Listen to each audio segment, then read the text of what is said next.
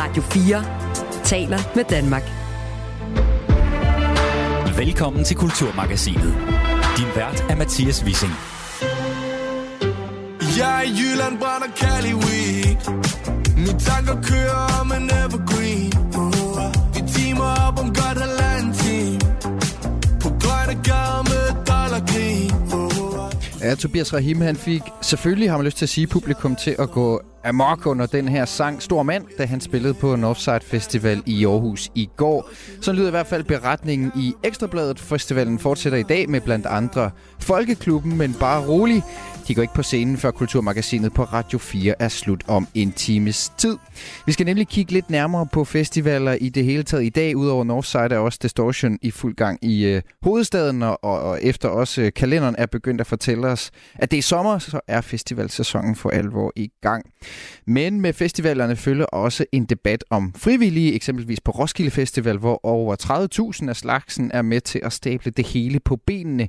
Men det er klart, at det ikke er alle sammen, der kan dele vand ud. Blandt andet er flere af festivalkorpsets fotografer også frivillige, og det får nu kritik, for det er nemlig blandt andet professionelle fotografer, der bliver opfordret til at udføre professionelt arbejde uden at få usel mammon. Til gengæld så får de selvfølgelig en festivalbillet. Roskilde Festivals vicedirektør Annette Jorn, hun forklarer frivillighedsnuancerne senere i programmet. På aktuelle Northside, der har der også været slinger i valsen. Her tilbyder man nemlig lokalpolitikere backstage-billetter, og det er problematisk, mener Jesper Olsen, som er ekspert i korruption. Det som nogle af de her sager, som I beskriver her, de arbejder i virkeligheden sådan i, i gråzonen, eller det som jeg med sådan et lidt populært udtryk kalder hyggekorruption. Og mere om hyggekorruption senere i Kulturmagasinet, hvor vi også lige når at klæde dig på til at vælge den bedste festival for netop dig, hvis du er festivaltvivlrådig. Det gør vi blandt andet med hjælp fra en livsstilsekspert. For kender du typen? Han hedder Jakob Holst-Mauritsen, og så kan du se, om du kan gætte, hvad det er for en festival, han beskriver her. Du skal kunne lide at ryge en joint nede i campingområdet. Du skal ikke være så sæppet med, hvad det er, du skal spise øh, og så videre. Og du skal være ok med at sove på en ret dårlig luftmadras og blive vækket meget tidligere om morgenen af en soundbox øh, til lidt flere øl, der måske er lidt over temperatur, end hvad de burde være. Men vi starter med en snak om gråzone journalistik. Jeg hedder Mathias Vissing. Velkommen til Kulturmagasinet. Du lytter til Radio fire. Nærmere betegnet skal det handle om, hvad journalisters demokratiske rolle egentlig er. For eksempel kan man spørge, om det er et ufravigeligt princip for os journalister aldrig at gå til myndighederne, mens vi arbejder på en historie. Det er nemlig kernen i sagen om, at D R's profilerede europakorrespondent Ole Ryborg ifølge B T og Berlingske tilbage i to tusind og seksten gav oplysninger til brug i E U's svindelagentur Olafs undersøgelse af Morten Messerschmidts mulige brug af E U-midler. Det er det her med meldt og felt. For en halv time tid siden talte jeg med Roger Buch. Han er forskningslektor og centerleder ved Danmarks Medie- og Journalisthøjskole. Og jeg spurgte ham, hvorfor den her sag om Ole Ryborg og Olaf får sådan en som ham til at slå lyttelapperne ud. Ja, det er jo fordi, det er usædvanligt, det nye, der er kommet frem her. Det er jo ikke noget nyt, at øh, der har været et møde med Olaf, øh, antikorruptionsenheden. Men det nye er mere, hvad der foregik på det her møde, fordi den måde, som D R har beskrevet det på øh, indtil nu, har jo været, at det var for at få verificeret, kontrolleret nogle informationer, finde ud af, hvad det var, som Olaf kiggede på. Og øh, det, der er kommet frem nu, er et mødereferat, som tegner et helt andet billede, nemlig at, øh, ja, sådan populært sagt, at øh, D R's journalist øh, møder op til mødet og fremlægger hele sin research, øh, masse detaljer, dokumenter, informationer, fotografier og andre ting, som ligesom bliver lagt på bordet øh, foran Olaf. Og det er i hvert fald en øh, helt usædvanlig måde at agere på som journalist. Og i rapporten, som B T og Berlingske har set, der står der, at øh, Olafs øh, efterforskere, de vil altså mødes med Ole Ryborg der i efteråret seksten, og at han Øh, citat hævdede at have information og interesse for efterforskningen. Og det fremgår, at Ole Ryborg, han fremviste citat forskellige dokumenter til efterforskerne. Prøv lige at forklare mig igen, hvorfor er det problematisk, at en, en journalist vil hjælpe myndighederne med at opklare en sag? Jamen, det er jo slet ikke den måde, man, den rolle, som man normalt uh, siger, journalister og medier skal have, i hvert fald ikke som direkte agerende i forhold til offentlige myndigheder. Uh, det er klart, at uh, journalistik meget ofte graver ting frem, uh, som kan føre til, at folk uh, senere hen bliver undersøgt og retsforfulgt for korruption, uh, for magtmisbrug, uh, for alle mulige former for kriminalitet. Men det foregår jo ved, at journalister og medier lægger det her ud i offentligheden som historier, uh, og så kan for eksempel uh, politi, uh, efterforskningsenheder jo reagere reagere på det. Øh, det her med at gå direkte til øh, myndighederne og i virkeligheden hjælpe myndighederne, det er ikke den måde, som øh, man normalt øh, agerer som journalist. Også fordi der kan være nogle øh, tabere, når man gør det her, fordi i det øjeblik, man går til en offentlig myndighed og, og blotter sin research, ligger den på bordet, så risikerer man jo blandt andet også at blotte nogle af de kilder, øh, som man har til sine informationer. Fordi der er jo ofte er nogle informationer, som kun kan komme bestemte steder fra, dokumenter, som kun kan komme bestemte steder fra. Så der risikerer man jo altså at skade sine kilder, og det er jo noget af det, som journalister normalt er utrolig varsomme med øh, ved at blotlægge deres research. Altså på den måde er man sådan lidt i en, øh, en gråzone eller en grøft på vej over til selv at blive en part i en, øh, i en sag, som er sådan noget, det, det, det skal vi helst øh, undgå øh, lære vi op på skolen, der hvor, der hvor du holder til. Det er korrespondent Ole Ryborg. Han har også selv erkendt, at han har begået fejl. Han skriver på Facebook, blandt andet med henvisning til et møde med Olaf der i seksten. Når jeg ser de noter, som Olaf har taget fra mødet, så er det tydeligt, at jeg burde have været meget skarpere ved det møde, skriver han. Og derfor så får han også, eller det får han også kritik for af blandt andre John Hansen, som er tidligere formand for Foreningen for Undersøgende Journalistik og Øh, tidligere gravechef på Politikken og Jyllands-Posten er han også. Han sagde i morgen til Radio fire, at det ifølge ham er helt fra starten, det går galt i den her dialog mellem Ole Ryborg og Olaf, hvis ellers Olaf altså har gengivet forløbet korrekt. Du kan lige høre, hvad han siger. Fordi at de beskriver det som om, at han har henvendt sig til Olaf, og han har, og han har fortalt Olaf, at jeg har nye oplysninger, som kan være af interesse for jeres efterforskning, øh, og derfor vil jeg gerne mødes med jer til baggrund. Øh, og, og, og allerede der, det, altså, det er jo aldrig en journalists opgave øh, at fodre myndighederne med, med oplysninger. Øh, der går den galt, ikke? Og så, og så tilbyder han, ifølge Olafs referat, tilbyder han dem, at han kan udlevere. Altså han viser dem en masse dokumenter, og han siger, I kan også godt få kopier af dem. Og så tænker jeg alligevel, øh, Roger, journalister er blandt andet sat i verden som den her demokratiske vagthund, er sådan et billede, man tit bruger. Du er jo forsker og centerleder for undersøgende journalistik på Danmarks Medie- og Journalisthøjskole. Altså, hvordan falder det her uden for den der opgave med at være en demokratisk vagthund? Jamen det gør det jo på den måde, at man, hvis man agerer på den her måde, som referatet beskriver, vi må hele tiden tage forbehold for, at referatet kan være skævt, og der kan være fejl i det osv. Men, men hvis man tager det her referat for gode varer, så er det jo en helt anden rolle, man træder ind i, når man ligesom kommer og gerne vil, vil hjælpe myndighederne. Der er jo ikke noget ulovligt i, som journalist gerne vil hjælpe myndighederne, eller hvis medier vil hjælpe myndighederne. Men det er bare ikke den rolle, som medier og journalister har givet sig selv historisk set i, i samfundet, hvor dem, der løber rundt og, og foretager anmeldelser eller hjælper efter forskningsenheder eller politiet øh, eller andre. Den måde, man nogle gange hjælper på, det er jo ved at lægge informationer ud i den store offentlighed som gode historier. Og så sker det jo nogle gange, at, øh, at politiet for eksempel griber noget, der er kommet ud via journalistik og mm. starter en efterforskning. Øh, det, er, det er den måde, det normalt foregår på. Og altså ikke ved, at man ligesom går til myndighederne. Nu skal I se, jeg har noget her, som måske vil være mm. øh, interessant øh, for jeres efterforskning. Så man kan ligesom arbejdet færdigt, det journalistiske arbejde er færdigt, og så er det op til myndighederne selv, om de har lyst til at springe på. Ja, også fordi der er jo et andet element i det her, udover at man kan komme til at blotte sine kilder, når man gør sådan her. En anden ting er jo også, at man jo så i virkeligheden kommer til at forme den virkelighed, man selv beskriver. Øh, fordi man jo altså ved at hjælpe myndighederne øh, får indflydelse på øh, Olafs arbejde, og dermed får man sådan, sådan set også indflydelse på det, øh, det som man selv prøver at, øh, at beskrive som journalist. Og man kan sige, at journalistik handler jo sådan som regel om at øh, som ideal om at beskrive verden, vise hvordan verden hænger sammen, og ikke om at være en selvstændig aktør, øh, som går ind på for eksempel den politiske bane øh, eller den juridiske bane og agerer herinde, og dermed er med til at skabe den verden, som man normalt nøjes med at beskrive. Mm. Da, da, da der i går kom, kom nye oplysninger frem i den her sag, så, så skrev øh, den journalist og chefredaktør på Frihedsbrev, som hedder Mads Brygger, hurtigt på Twitter: Jeg er oplært med, at journalister aldrig melder nogen til politiet. Og for tidligere øh, gravechef på Politikken og Jyllands-Posten, John Hansen her, som vi hørte før, så er der alligevel tilfælde, hvor det kan give mening at melde oplysninger, man har fået som journalist til politiet, sagde han til Radio fire Morgen. Hvis jeg får viden om, at nogen øh, om en halv time vil øh, sprænge en bombe på Nørreport station, øh, så vil jeg straks kontakte myndighederne og fortælle dem alt, hvad jeg ved. Øh, men, men vi skal derhen. Altså, det er ikke, det er ikke vores opgave.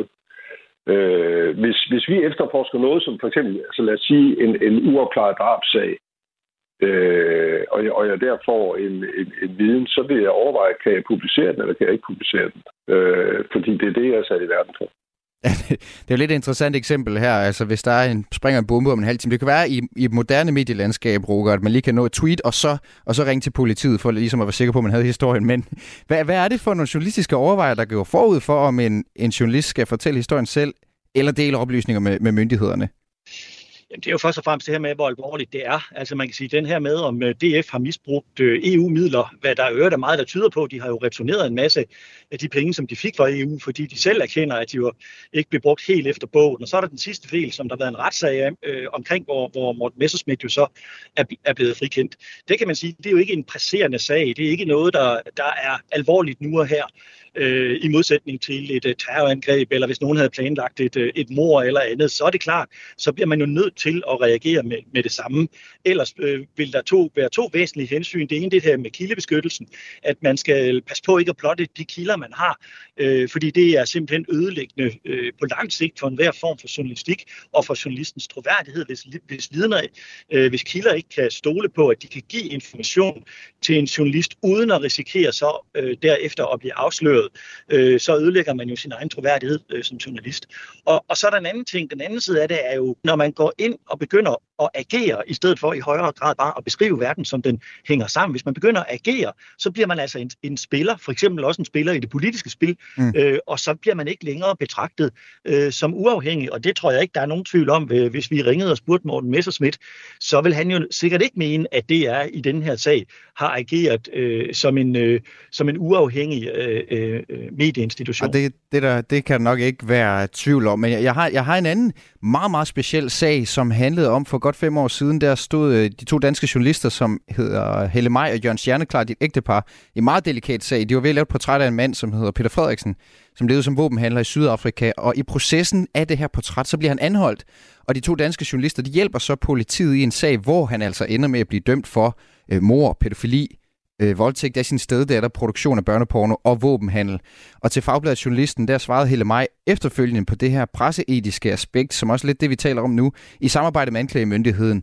Det var ikke os, der anmeldte Peter Frederiksen, men da det gik op for mig, hvor sindssygt farlig han var, følte jeg, det var min pligt at hjælpe politiet. Og i samme artikel, der siger hendes mand, Jørgen Stjerneklar, at han ikke mente, at Helle Maj skulle have fortalt anklageren om de øh, optagelser, der ender med at indgå i sagen som bevismateriale faktisk i sidste ende. Han siger, jeg har det principielt sådan, at vi som journalister ikke skal udlevere den slags.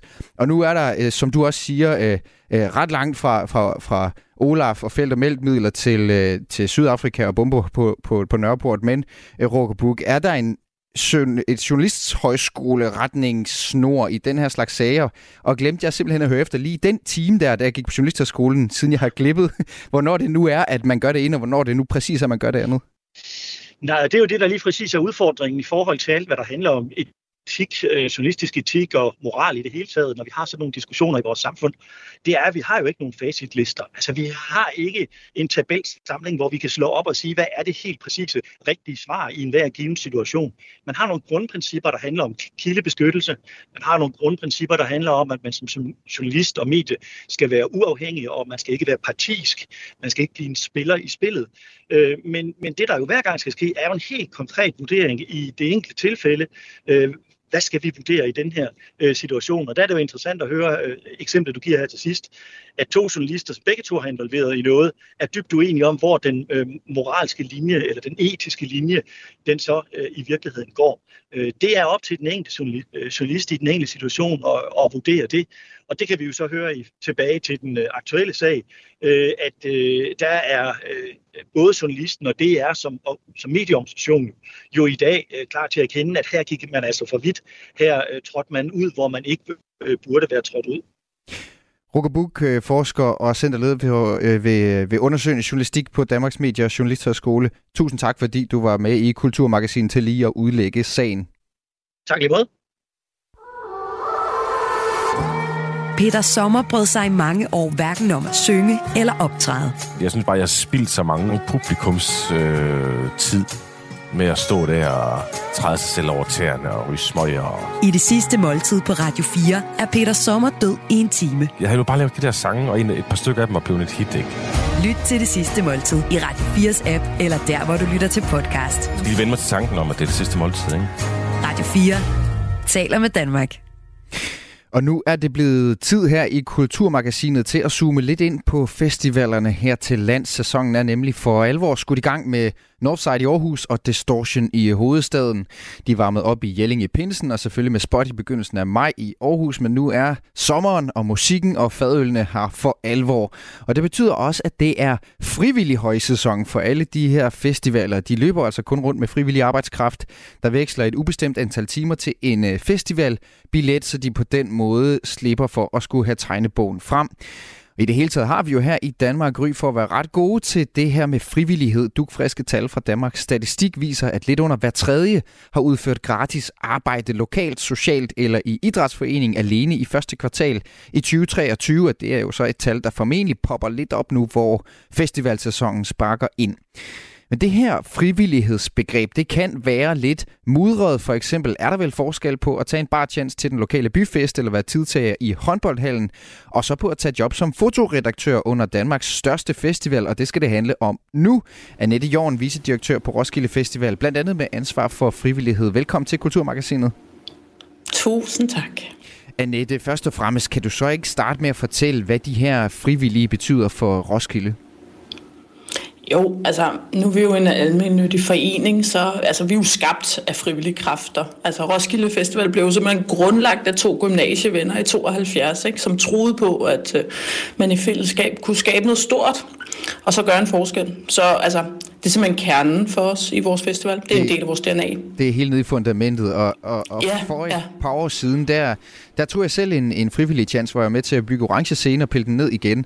Og selvom jeg har Nå, deltaget ja. mange gange som betalende festivalgæst, så var det som om den der frivillighed og, og teamet omkring det hele bare gav et ekstra boost og en, en følelse af sådan fællesskab og en aktie i det hele. Hvad oplever mm-hmm. I også omvendt, altså at frivilligheden betyder for, for hele festivalkulturen?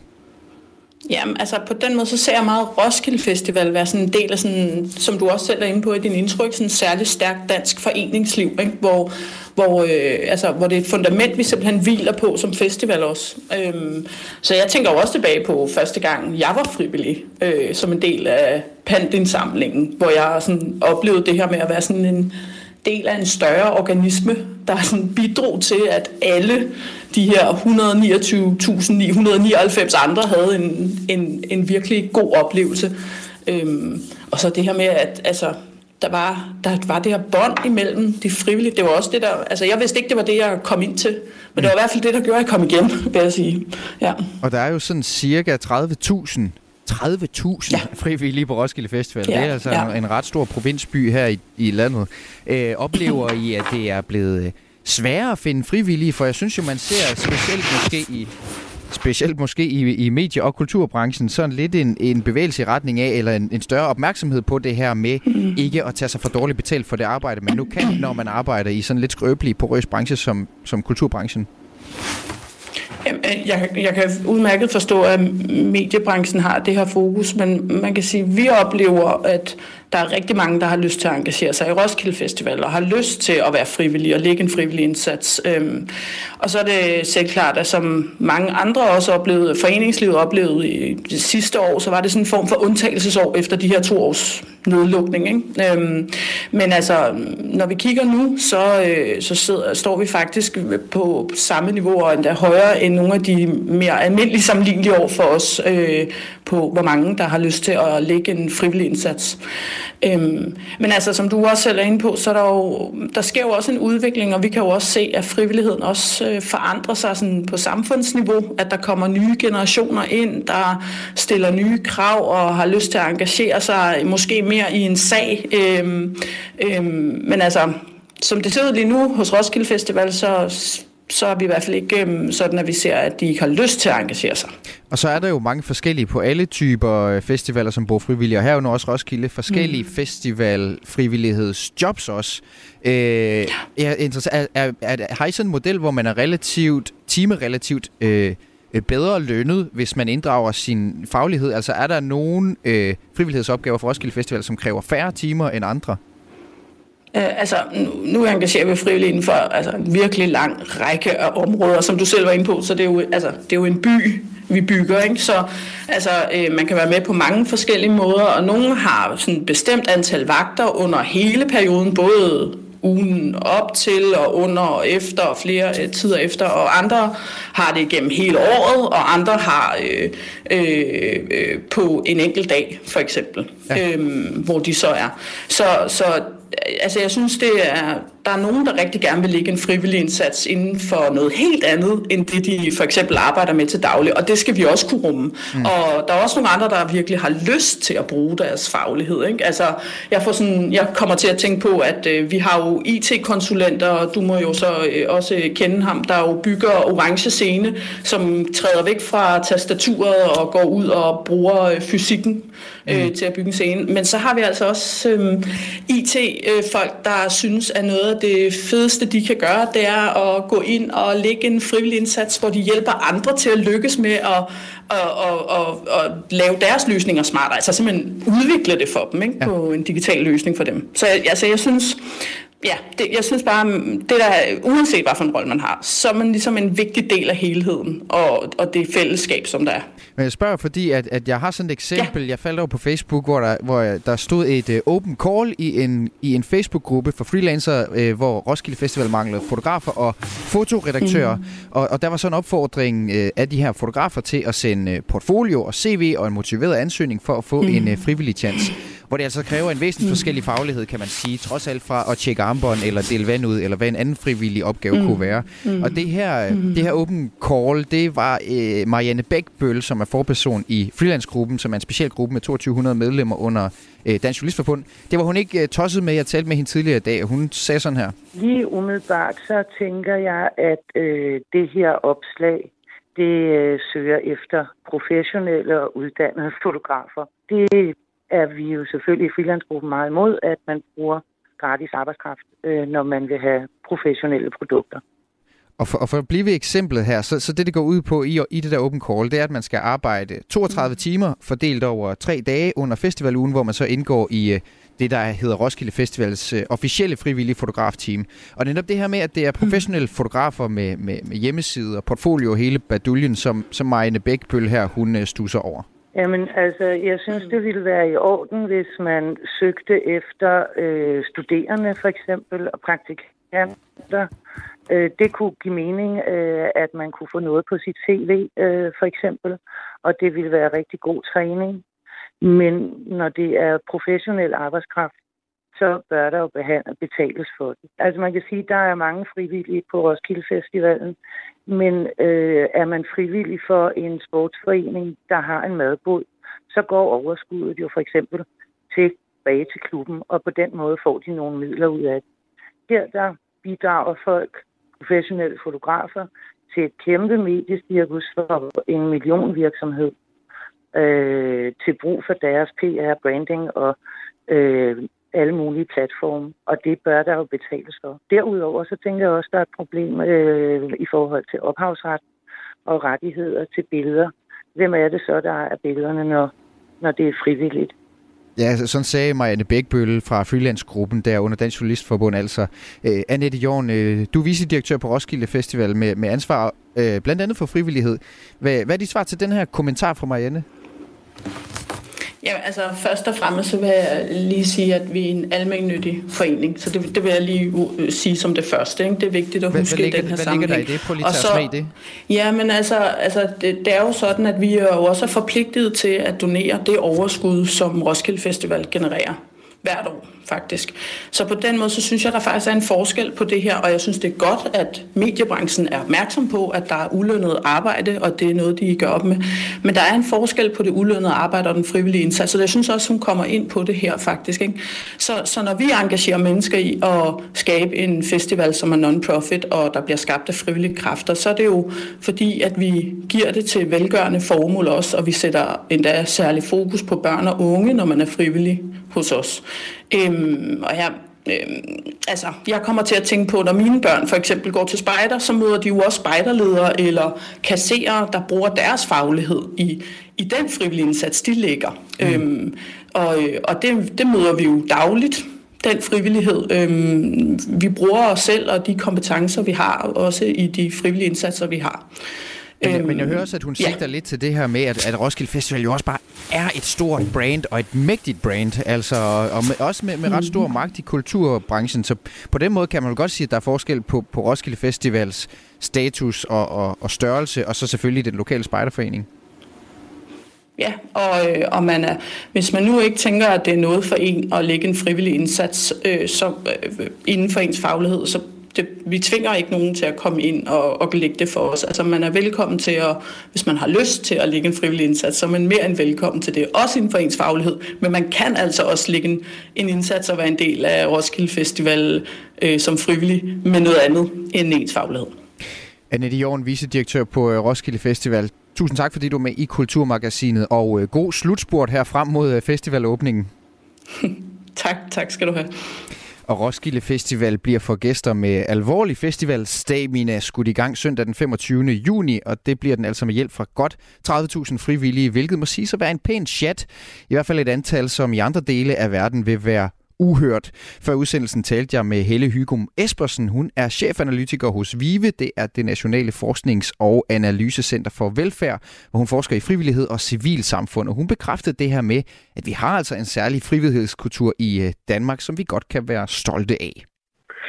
Ja, så her i Norden har vi en meget høj tradition, eller meget udbredt tradition for frivillighed. Vi har faktisk det er stort set verdensrekord. Vi er det lande, Danmark, Sverige og Norge, er de lande sammen med Holland, hvor der er flest frivillige, altså sådan i befolkningsundersøgelsen. Det er fyrre procent af befolkningen.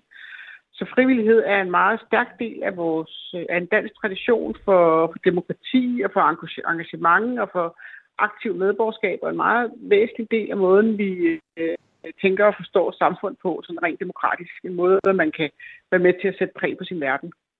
Ja, og du er lige præcis inde på sporet af noget, jeg synes er rigtig interessant. For hvad betyder frivillighed sådan måske i lidt abstrakt forstand for vores øh, sammenhængskraft i sådan et lille bitte land, som Danmark gør? Det betyder rigtig meget, øh, fordi det er jo blandt andet gennem vores foreninger og organisationer og hvad det ellers er, at vi mødes på tværs af sociale forskelle, og vi udvikler tolerance for forskelligheder, vi øh, udvikler forståelse for, for hinanden og kan lære og kan forhandle, ikke mindst, og kan jeg skal sige, skabe og artikulere interesser og værdier, som så kommer med ind og bliver med til at forme den måde, vi forstår samfundet på. Og så, og så for netop at zoome ind på, på, på, på sådan festivalland, øh, festivaldelen af det her, så er vi jo et festivalland, det er det, jeg vil sige. Øh, vi har rigtig mange festivaler i forhold til, hvor mange vi er. Hvad betyder de frivillige for den der festival, udbredte festivalkultur, vi har? Jamen altså, frivillige er en væsentlig del af festivalerne, øh, både som, øh, som arbejdskraft, altså jeg tror, at rigtig mange af dem kunne ikke, øh, kunne ikke stave på benene uden frivillige, så der er både sådan et instrumentelt arbejdskraftperspektiv i det, men der er i høj grad også øh, et perspektiv i forhold til at være lokalt forankret, og i forhold til at øh, hvad skal vi sige, at skabe fællesskaber, hvor mennesker kan have det sjovt og hygge sig og høre musik sammen. Hvad gør det ved os og den følelse, vi har, når vi arbejder sammen med nogen frivilligt kontra at blive, blive lønnet for det med usel mammon, som kommer ind på vores nemkonto på et eller andet tidspunkt? Jamen altså, det, det, at være frivillig er stadigvæk ikke så instrumentelt. Der er sådan nogle, nogle lidt myter omkring, at det er for at få noget på C V'et og så videre, men, men langt de fleste frivillige er jo jeg skal sige, motiveret af nogle værdier og nogle interesser og nogle fællesskaber og relationer. Så det at være frivillig er en væsentlig del af at føle sig forankret i sin omverden og føle sig anerkendt og blive mødt som menneske og være en del af fællesskaber. Det er også noget, vi kan få på arbejdspladser. Der har vi også kollegaer og er en del af en sammenhæng, men, men, men i civilsamfundet, der er vi ligesom fri fra alle de der sociale markører af mere mennesker, som, som skaber fællesskaber sammen. Og det, og det betyder rigtig meget og, og for, vores, for, for vores værdier og for vores måde at forstå samfund på. Så det er der slet ikke tvivl om, at det er vigtigt. Og nu zoomer vi sådan lidt ind på festivaler i, i programmet i dag, og der er jeg blevet interesseret i også, hvilke typer frivillighed der findes på festivaler. Fordi det, dels så kender vi jo den der, hvor man skal dele vand ud til koncert eller tjekke armbånd i en eller anden øh, neonfarvet vest. Men øh, Roskilde Festival, de søger jo så også deciderede fotoredaktører, hvor man skal søge om jobbet og lige sende sit C V med og en portfolio. Og det er vel måske så i periferien af frivillighed, eller hvordan kigger du på det? Jamen altså, langt de fleste frivillige, altså nu er det som sagt fyrre procent af befolkningen, der er frivillige. Det kræver ikke særlige kompetencer. Det er meget det erfaringsbaseret. Men det er rigtigt, at der er også i nogle sammenhænge, når vi kigger på befolkningsundersøgelser, så er der som sagt ikke så mange, hvor det kræver nogle særlige kompetencer. Nu har du så her med fotokompetencer. Det kan også være nogle af de sociale organisationer, livslinjen osv., som stiller nogle krav om, at at dem, der skal, skal være frivillige, skal have nogle særlige psykologiske eller socialfaglige kompetencer. Men, men langt i fleste sammenhænge er det, som jeg siger, mere fællesskabet og, og det, som, det, som mennesker kan skabe sammen, der er i fokus frem for kompetencer. Men hvor, hvorvidt kan vi sådan strække det der frivillighedsbegreb? Altså er det altid bare gratis arbejde? Er det lige med frivillighed? Eller hvor, hvor, hvad er rammerne ligesom for det, vi forstår ved frivillighed? Som regel definerer vi det som, at det skal komme andre end dine egne nærmeste til gode. Det skal have en eller anden form for organisering, og så skal det være ulønnet og utvunget. Øh, og så øh, skal det, ja, komme, altså ja, det, det er det, der er det vigtigste. Øh, så det vil sige, det er ikke, hvis du spontant hjælper fru Jensen over gaden, eller går ned og køber en for en, så er det ikke frivillighed. Det skal have en eller anden øh, organiseret ramme. Det kan godt være uformelt og uden for foreningerne, men, men det skal have en eller anden form for organisatorisk ramme. Og så kan man sige, at man kan godt blive kompenseret for sine udgifter. Vi ser for eksempel, at mange frivillige trænere i fodboldklubber osv., de får træningstøj og får mad til møder osv. Det, det er sådan set fint nok. Det er noget andet end egentlig løn. For lige snart du har løn, så bliver du også bundet af nogle rammer. Mm. Fordi ja. Vi ser, at, at frivillige de, de definerer sig mere i forhold til det, der giver mening i relationen, end, end i forhold til sådan en organisatorisk ledelse. Synes du, når du hører om, om sådan et, om den slags frivillighed, synes du det er øh problematisk, når de løser sådan en opgave, hvor der er så meget kompetence indover? Altså, det handler jo meget om, om konteksten og sammenhængen. Altså, det der med, med, med grænserne mellem det lønnede og det frivillige arbejde, det er noget, vi kontinuerligt taler om. Og det behøver ikke at være noget problem. Øhm, det, det behøver, og det, i nogle andre sammenhæng kan det være store problemer. Det handler utrolig meget om konteksten. Kan man tænke sig, hvor, hvor, når det vil være problematisk? Jamen, det kan være problematisk i, øh, i ældreplejen, for eksempel, hvor, hvor man skal have nogle sygeplejefaglige kompetencer i forhold til nogle patientergrupper eller nogle borgergrupper med nogle særlige sygdomsfelter, hvor det ikke nytter noget, at øh, dig og mig, som er journalist og forsker, kommer ind. Det er nødt til at være en læge eller en sygeplejerske. Mm. Øh, altså, ja, og som, der kan ske som, reelt skade der. Altså. Ja, ja, præcis. Altså, men der er, jo, der er jo rigtig, rigtig mange steder, både i den offentlige sektor og i den frivillige sektor i øvrigt, hvor, øh, hvor professionelle og frivillige arbejder tæt sammen. Det behøver ikke at være et problem. Og Roskilde Festival, der gør, har de en god tradition for at gøre det. Også selvom der opstår en masse gråzoner og dilemmaer osv., så, så, så, så har de stor succes med det. Og det sidste, jeg vil spørge dig om, Helle Hygum Espersen, som er altså forsker i frivillighed, øh er øh, netop også på det her, det her øh, opslag, hvor Roskilde Festival laver et open call til redaktører og, og fotografer om at søge med deres kompetencer, fordi det der opslag, det har øh, skabt lidt krusninger på vandet øh, inde i, det der, i, i den der Facebook-gruppe, hvor det er slået op. Der er flere, der mener, at det er for dårligt at bede professionelle udføre gratis øh, underbetalt, det vil så sige ikke betalt arbejde faktisk. I mange brancher herunder, både medie- og kulturbranchen, så er de der korttids- og projektansættelser jo også blevet meget mere udbredte, hvilket måske puster lidt til vores lyst til ligefrem at arbejde gratis. Er vi øh, blevet mere kritisk indstillet over for gratis arbejdskraft, maskeret som frivillighed de senere år? Er det din oplevelse? Nej, det er sådan set ikke min oplevelse. Tværtimod øh, oplever jeg omvendt, at der bliver mere og mere øh, politisk øh, og befolkningsmæssigt fokus på, hvad frivilligheden kan, og hvad, frivillighed, hvad man forventer, at frivilligheden skal, som jo nogle gange overstiger langt det, som vi har empirisk belæg for, at frivilligheden kan og skal. Så, så jeg vil sige, at nej, det skal starte en anden vej, at vi har i stigende omfang forventninger til, hvad frivilligheden skal, end at vi er kritiske over for, hvad frivillige gør. Altså, frivillige er jo ligesom katten, de, det er deres egen. De gør det, der giver mening, og ikke noget som helst andet. Prøv lige at sætte et par ekstra ord på det. Jamen, vi kan godt have en masse tanker om, øh, som politikere i stat og kommuner har vi jo haft alverdens kampagner og politiske Øh, ambitioner for, hvad frivillige og civilsamfund skal, men når vi måler det i befolkningen, så er det ret stabilt. Og vi ser igen og igen og igen, at øh, borgere er motiveret af relationer, af fællesskaber, af mening osv., og, og ikke af hvad skal jeg sige, politiske strømninger eller øh, forskers øh, identifikation af, hvad der kan give mening eller ikke give mening. Mennesker, øh, og det er jo det, der er det demokratiske islet i det, og det, det hvad skal jeg sige, det nordiske i det, at vi gør det, der giver mening for os hver især. Og det sagde altså Helle Hygum Espersen, chefanalytiker hos Vive og forsker i frivillighed og civilsamfund, da jeg talte med hende før udsendelsen. Noget jeg gjorde i anledning af, at festivalsæsonen med alt, hvad det indebærer af frivillige i hobetal, for alvor er skudt i gang med sommerens kalenderåbning, hvor altså både Northside og Distortion er i fuld gang lige nu. Du lytter til Kulturmagasinet på Radio fire. Hvor vi bliver lidt på festivalerne, men vi skal over til en anden mislyd i branchen. Byrådsmedlemmer i Aarhus Kommune er nemlig blevet tilbudt nogle ret eksklusive og også ret dyre billetter til musikfestivalen Northside, som startede i går, skriver Kulturmonitor. Det er arrangøren bag Northside Down the Drain, som helt konkret har tilbudt politikerne såkaldte backstage partout-billetter til en værdi af tre tusind to hundrede femoghalvfems kroner til dem selv og en ledsager, altså en samlet værdi af rundt regnet seks tusind fem hundrede kroner. Men det er en gave, som ifølge juraeksperter er i strid med bestikkelsesreglerne, og som byrådspolitikerne derfor slet ikke må tage imod, skriver Jyllands-Posten. Og det er langt fra første gang, vi hører den slags historier i kulturbranchen.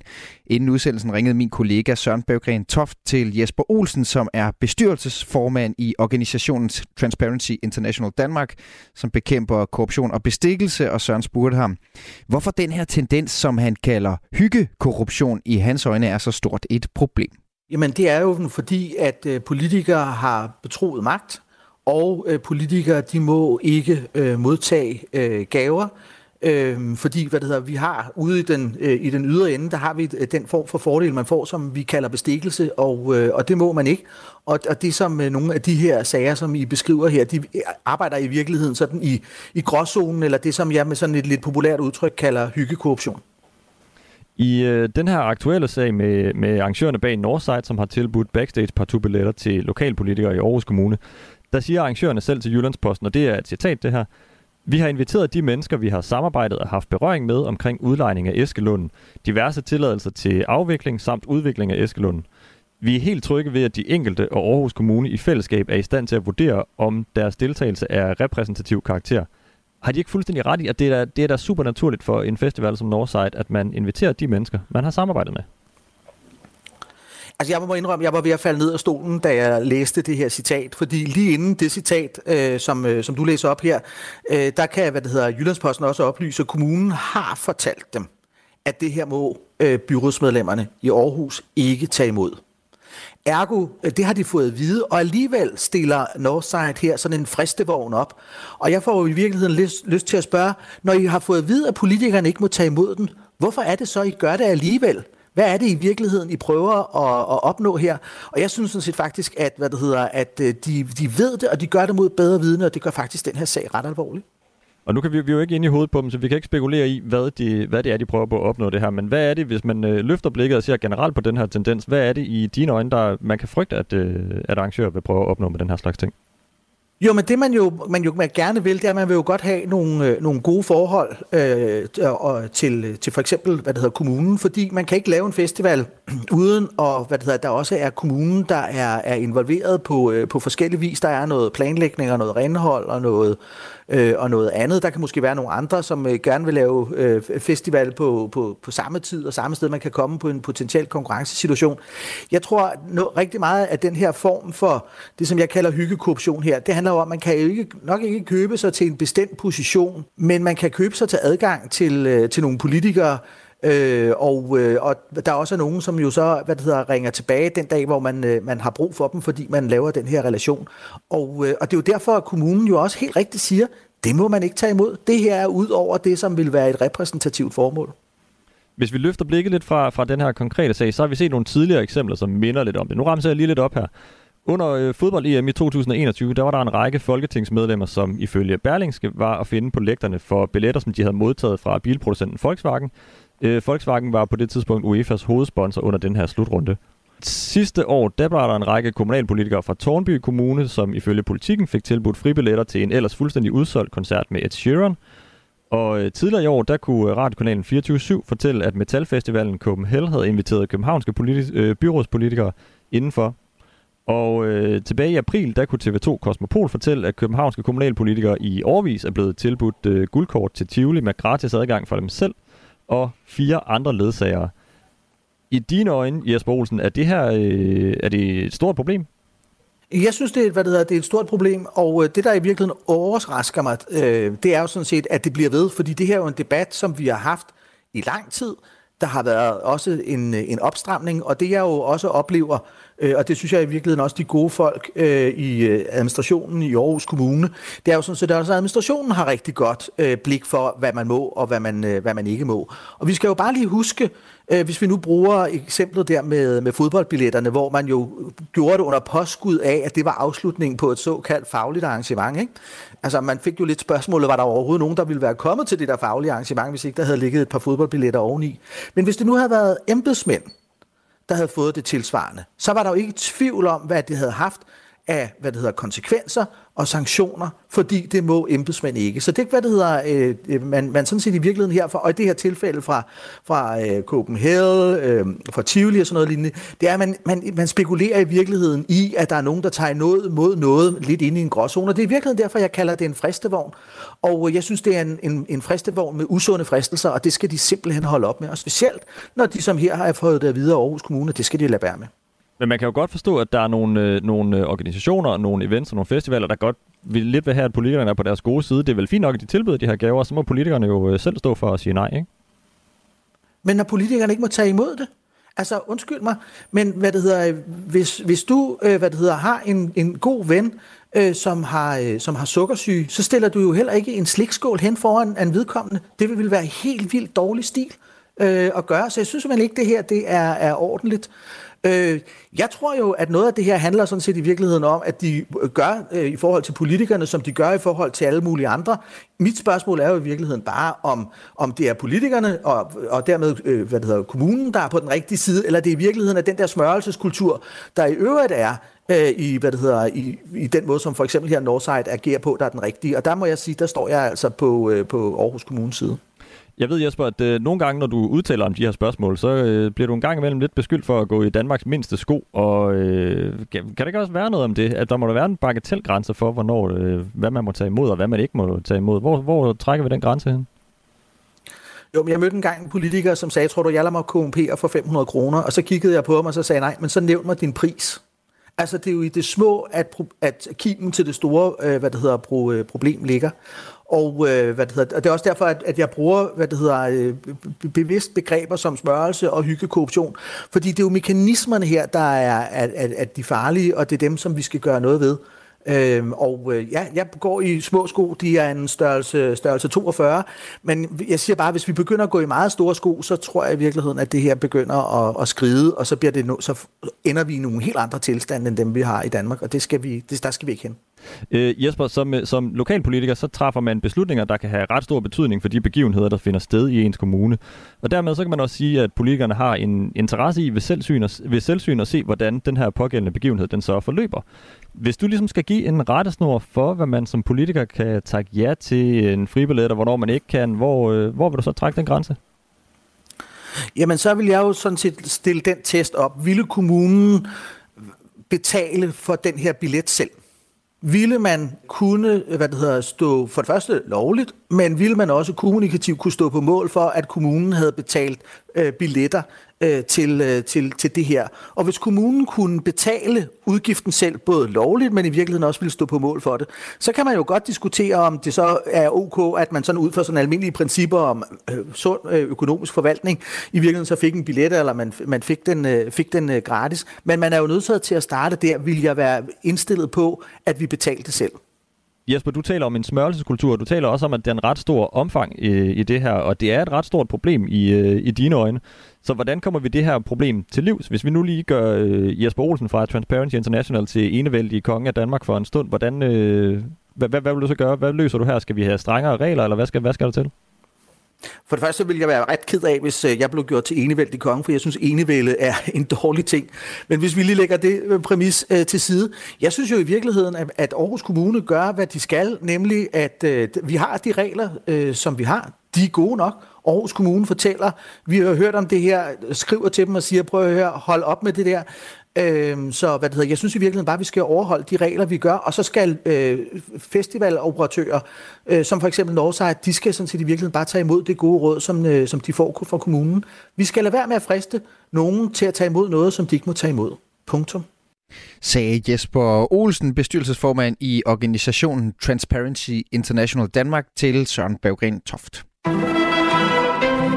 Du lytter til Radio fire. Vejret og kalenderen har officielt skudt sommeren i gang, og med den kommer altså også årets musikfestivaler med alle de fristelser, det indebærer, og det har det blandt andet handlet om i Kulturmagasinet i dag. Jelling Musikfestival løb af stablen over pinsen, der er fuld gang i Distortion i hovedstaden, og Northside i Aarhus åbnede i går, og derfor er det på høje tid og helt på sin plads med en semi-fordomsfuld festivalguide til dig, der lytter med. En slags rundtur i festivalarketyper, så du lige kan finde ud af, hvor du skal tage hen, og hvilke personer du scorede over en kamp kan forvente at møde på de forskellige festivaler. Før udsendelsen talte jeg med Jakob Holst-Mauritsen, som er co-founder af konsulenthuset Holst-Mauritsen og ekspert i D R-programmet Kender du typen? Og han hjalp mig med at finde ud af, hvilken festival, der er bedst egnet til dig, der lytter med. Det er nemlig sådan, at Danmark er et af de lande i verden med flest festivaler per indbygger. Måske fordi vi har en lav tærskel for, hvilke arrangementer vi tæller med som festivaler, men i vores snak forsøgte vi at begrænse os til nogle af de største danske musikfestivaler, hvor to af dem som sagt er i gang, Northside og Distortion. Og netop de her to ret forskellige festivaler i hver sin landsdel, spurgte jeg Jakob, hvad man kan forvente sig af. Jamen altså Northside, øh, tror jeg, det er, jo, det, er jo, det er jo lidt en af de her nyere grene af festivaler, hvor man, de fleste mennesker jo faktisk kun kommer der til og så tager hjem igen, fordi man ikke sover der. Så tværtimod i forhold til for eksempel sådan noget som Roskilde, hvor alle øh, i løbet af dag fire til fem stykker ligner noget, der har øh, simpelthen boet i en skov i, øh, i, i en måned og er fuldstændig færdig, så ser man lidt bedre ud, måske lidt mere skarpere klædt på Northside. Det er sådan lidt den selverklærede upper class festival i Aarhus, der cater til det grønne segment med deres veganske fødevarevalg osv. Og så har de også øh, kvæg deres, øh, deres, deres man kan sige, musikvalg, valgt også at lægge sig måske lidt mere mainstream end nogle af de andre. Øhm, de går ikke udelukkende efter det yngre segment, der skal også være noget til det ældre, øhm, men det er, ikke, det er ikke helt lige så niche-nørdet som noget af det Roskilde for eksempel byder på. Så har du Distortion, som jo bare startede som en undergrunds-urban festival øh, med folk, der basalt set elskede elektronisk musik, og raves, og finde nogle skumle, mørke øh, bygninger, man kunne måske holde en eller anden form for øh, sen nattetime-rave indeni, uden det nødvendigvis behøver at være helt lovligt. Og så hele vejen til i dag, hvor det er en kæmpe gadefest, med kæmpe scener. Stort set alle Københavns unge mennesker med respekt for sig selv vælter ind der, og fra forstederne, og drikker sig fulde. Og så derfra, så øh, dribler de sig ud på Refshaløen og øh, senere i løbet af weekenden og holder en mere officiel, ægte elektronisk fest. Og hvad er det for noget, hvad for noget tøj ser vi her for eksempel? Altså det er sådan noget med de der dyre mærkevarer gummistøvler trukket helt op til, til knæerne, eller er de ekosandaler, eller hvor er vi henne i, i det her segment, som jeg kan høre faktisk minder lidt om hinanden måske i målgruppen? Altså, jeg tror ikke nødvendigvis, målgruppen minder helt om hinanden, men jeg tror egentlig, at dem, der kommer til, til Northside, også godt kunne finde på at tage til Distortion, og jeg tror også, at nogle af Distortions publikummer også kunne finde på at tage til Northside. Øh, men derudover, øh, så vil jeg sige, altså tøjmæssigt, dukker du op i, øh, til Distortion i, øh, i man kan, det, man kan kalde gorpcore, altså nogle Salomon-sko og en overshirts og noget, der ligner, du måske enten er på vej til at fluefiske eller være en udflytterbørnehave på outdoor-segmentet, så er, du, så er du meget godt kørende, og det må gerne være lidt sort og mørkt i tøjet også. Det er skide fedt. På Northside kan det godt være, at det måske er lidt mere til den, øh, man kan sige, øh, upper class side, hvor at du godt må se lidt godt ud på den klassiske måde med nogle lækre fede solbriller, øh, og, øh, og muligvis også de der øh, meget moderne, moderigtige gummistøvler. Øh, så jo, der er selvfølgelig også noget omkring tøjet, meget groft skåret ud. Og så, og så går vi så nemlig over til Roskilde Festival, som du nævnte, starter jo der i slutningen af juni, altså om en lille måned, måned og den er i besøgstal såvel som i, i faglig agtelse, kan man sige, nok den største festival i Danmark. Hvad er det så, vi har med at gøre med, med Roskilde Festival? Gode gamle dinosaurer her. Ja, og, og det, er, det er det jo lidt, men altså grundlæggende så er Roskilde Festival jo, øh, man kan sige det, som jeg tror mange vil kalde en ægte festival, fordi langt de fleste mennesker sover der i campingområdet i op til en uge, og der er hele det her warm-up-område, der er telte over det hele. Det er en stor smadderfest, det er ikke æstetisk sådan smukt, du kan ikke gå hjem og lige gå i bad og så videre. Så grundlæggende, hvis vi skærer den helt ud, så er det unge, venstreorienterede efterskoleelever. Du skal kunne lide at ryge en joint nede i campingområdet, du skal ikke være så sæppet med, hvad det er, du skal spise og så videre, og du skal være ok med at sove på en ret dårlig luftmadras og blive vækket meget tidligere om morgenen af en soundbox til lidt flere øl, der måske er lidt over temperatur, end hvad de burde være. Altså, og det er jo det, enhver drømmer om, eller det er det så måske alligevel på en eller anden måde, for det er jo også en festival, som folk de bliver ved med at komme på. Ja, det er det, og det er også fordi, at Roskilde er meget mere end bare det. Det er kernen, det her, jeg diskuterer her. Men Roskilde har også godt set, at de har haft behov for at lave et, et silent øh, campingområde, et luksuscampingområde. De har et kæmpe segment af københavnske og danske virksomheder og pressefolk og kultureliten, som kommer der ned i backstageområderne og er i en dag og ser godt ud og så videre, når de kommer og drikker champagne. Men sådan, kernen af det er jo efterskole- og højskolecamping ude i øst- og vestlejrene, hvor at, øh, det altså ikke behøver at være så smukt og, øh, og, og, og pænt og æstetisk det hele. Og det er altså Roskilde Festival, som begynder der i slutningen af juni med, øh, med så lidt flere hip-hop-navne, synes jeg, end da jeg kom der. Det er Kendrick Lamar, Lil Nas X og øh, ukendt kunstner, Lizzo og sådan, der kommer i år. Så det, det, det er den profil, de har der også på, på scenerne. Øh, så er vi også nået til de festivaler, øh, Jakob, som er Smukfest i Skanderborgs Bøgeskov og Tinderbox i Tusindårsskoven i Odense, øh, som vi også skal have med. Hvordan... Øh, positionerer de der skovfestivaler sig i det danske festivallandskab? Altså hvis man lige starter med Smukfest, så har de jo virkelig taget netop Skovfestivalen direkte ind i navnet. Det kunne bare hedde Skanderborg Festival, men nu har de jo så valgt at kalde det Smukfest, fordi der er flis på, på jorden over det hele, det er inde i en bøgeskov. Det er meget, meget smukt og øh, langt mere øh, voksent også end mange af de andre festivaler. Det er sådan en festival, man skal være hurtigt ude for at få billetter til, fordi det er næsten altid udsolgt. Det er et øvre middelklassesegment af lidt ældre folk, end nogle af de andre, vi lige har talt om. Øh, og så er det også bare en festival, der måske koster lidt mere. Du har selvfølgelig deres campingområder som Kærligheden, hvor der er en masse unge mennesker, der, øh, der, der bor, men langt de fleste... Øh, eller det er ikke langt de fleste, men de har langt flere, måske lidt ældre publikummer end nogle af de andre. Det som Smukfest også har til gengæld, det er en ret bred mainstream profil på dem, de vælger at sætte på scenen. Det er måske ikke de mest edgy kunstnernavne, de vælger, som er up and coming. Det er sådan noget som Justin Bieber og øh, Lucas Graham og så videre. Gode, velkendte, stærke pop- rock, hiphop-navne, som vækker genklang hele vejen ned til de femten-årige og op til de halvtreds- og tres-årige. Hmm. Og så var der jo uh, Tinderbox, som også foregår i en skov, men som er lidt nyere og lidt anderledes. Den er sådan lidt en, en, en ubekendt, den nye dreng i klassen, for, for mig i hvert fald, selvom den er yeah. veletableret. Hvem er det, vi finder på Tinderbox?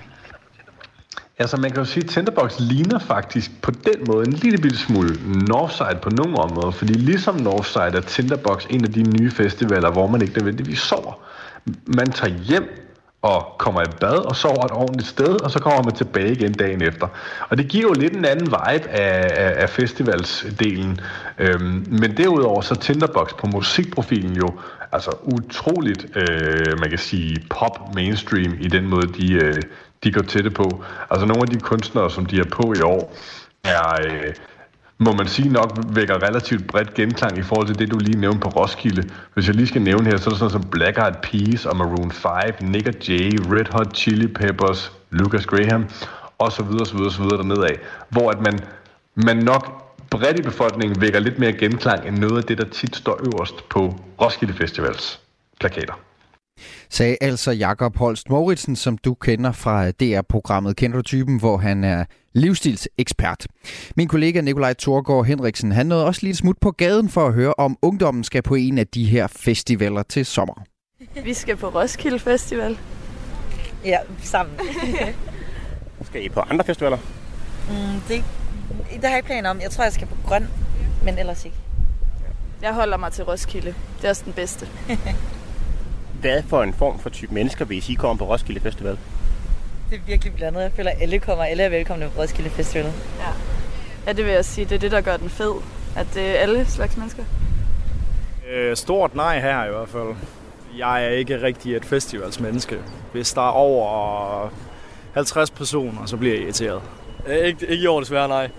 Jeg øh, har investeret anderledes, så det ikke lige nu, nej. Jeg har ikke købt billet endnu, men altså, det kunne godt være, at jeg tog afsted. Altså, jeg har været på Roskilde de sidste mange år. Altså, når jeg har været på festival, så har jeg som regel været Roskilde. Northside, det har også været meget fedt. Hvad for en type mennesker vil I sige kommer på Roskilde? Meget forskelligt. Altså, jeg tror virkelig, altså, der er både mange sådan, fra alderen atten til femogtyve, men også mange fyrre-årige, der bare tager det som tradition, altså tager det til sådan hver år. Jeg lød det altså på gaden, da min, Nico, da min kollega Nikolaj Torgård Henriksen havde været ude og snakke med ungdommen, om de skulle på festival. Og så nåede vi gennem hele Kulturmagasinet på Radio fire, også den her fredag. Emil Mortensen, Nikolaj Torgård Henriksen og Søren Berggren Toft har været med til at strikke dagens udsendelse sammen, og mit navn det er Mathias Vissing. Kulturmagasinet sender en special på mandag, som er Grundlovsdag. Den er drejet af min gode kollega Rikke Collin. Herfra er der kun tilbage og ønsker rigtig god weekend. Klokken er femten nul nul. Du har lyttet til en podcast fra Radio fire. Find flere episoder i vores app, eller der, hvor du lytter til podcast. Radio fire taler med Danmark.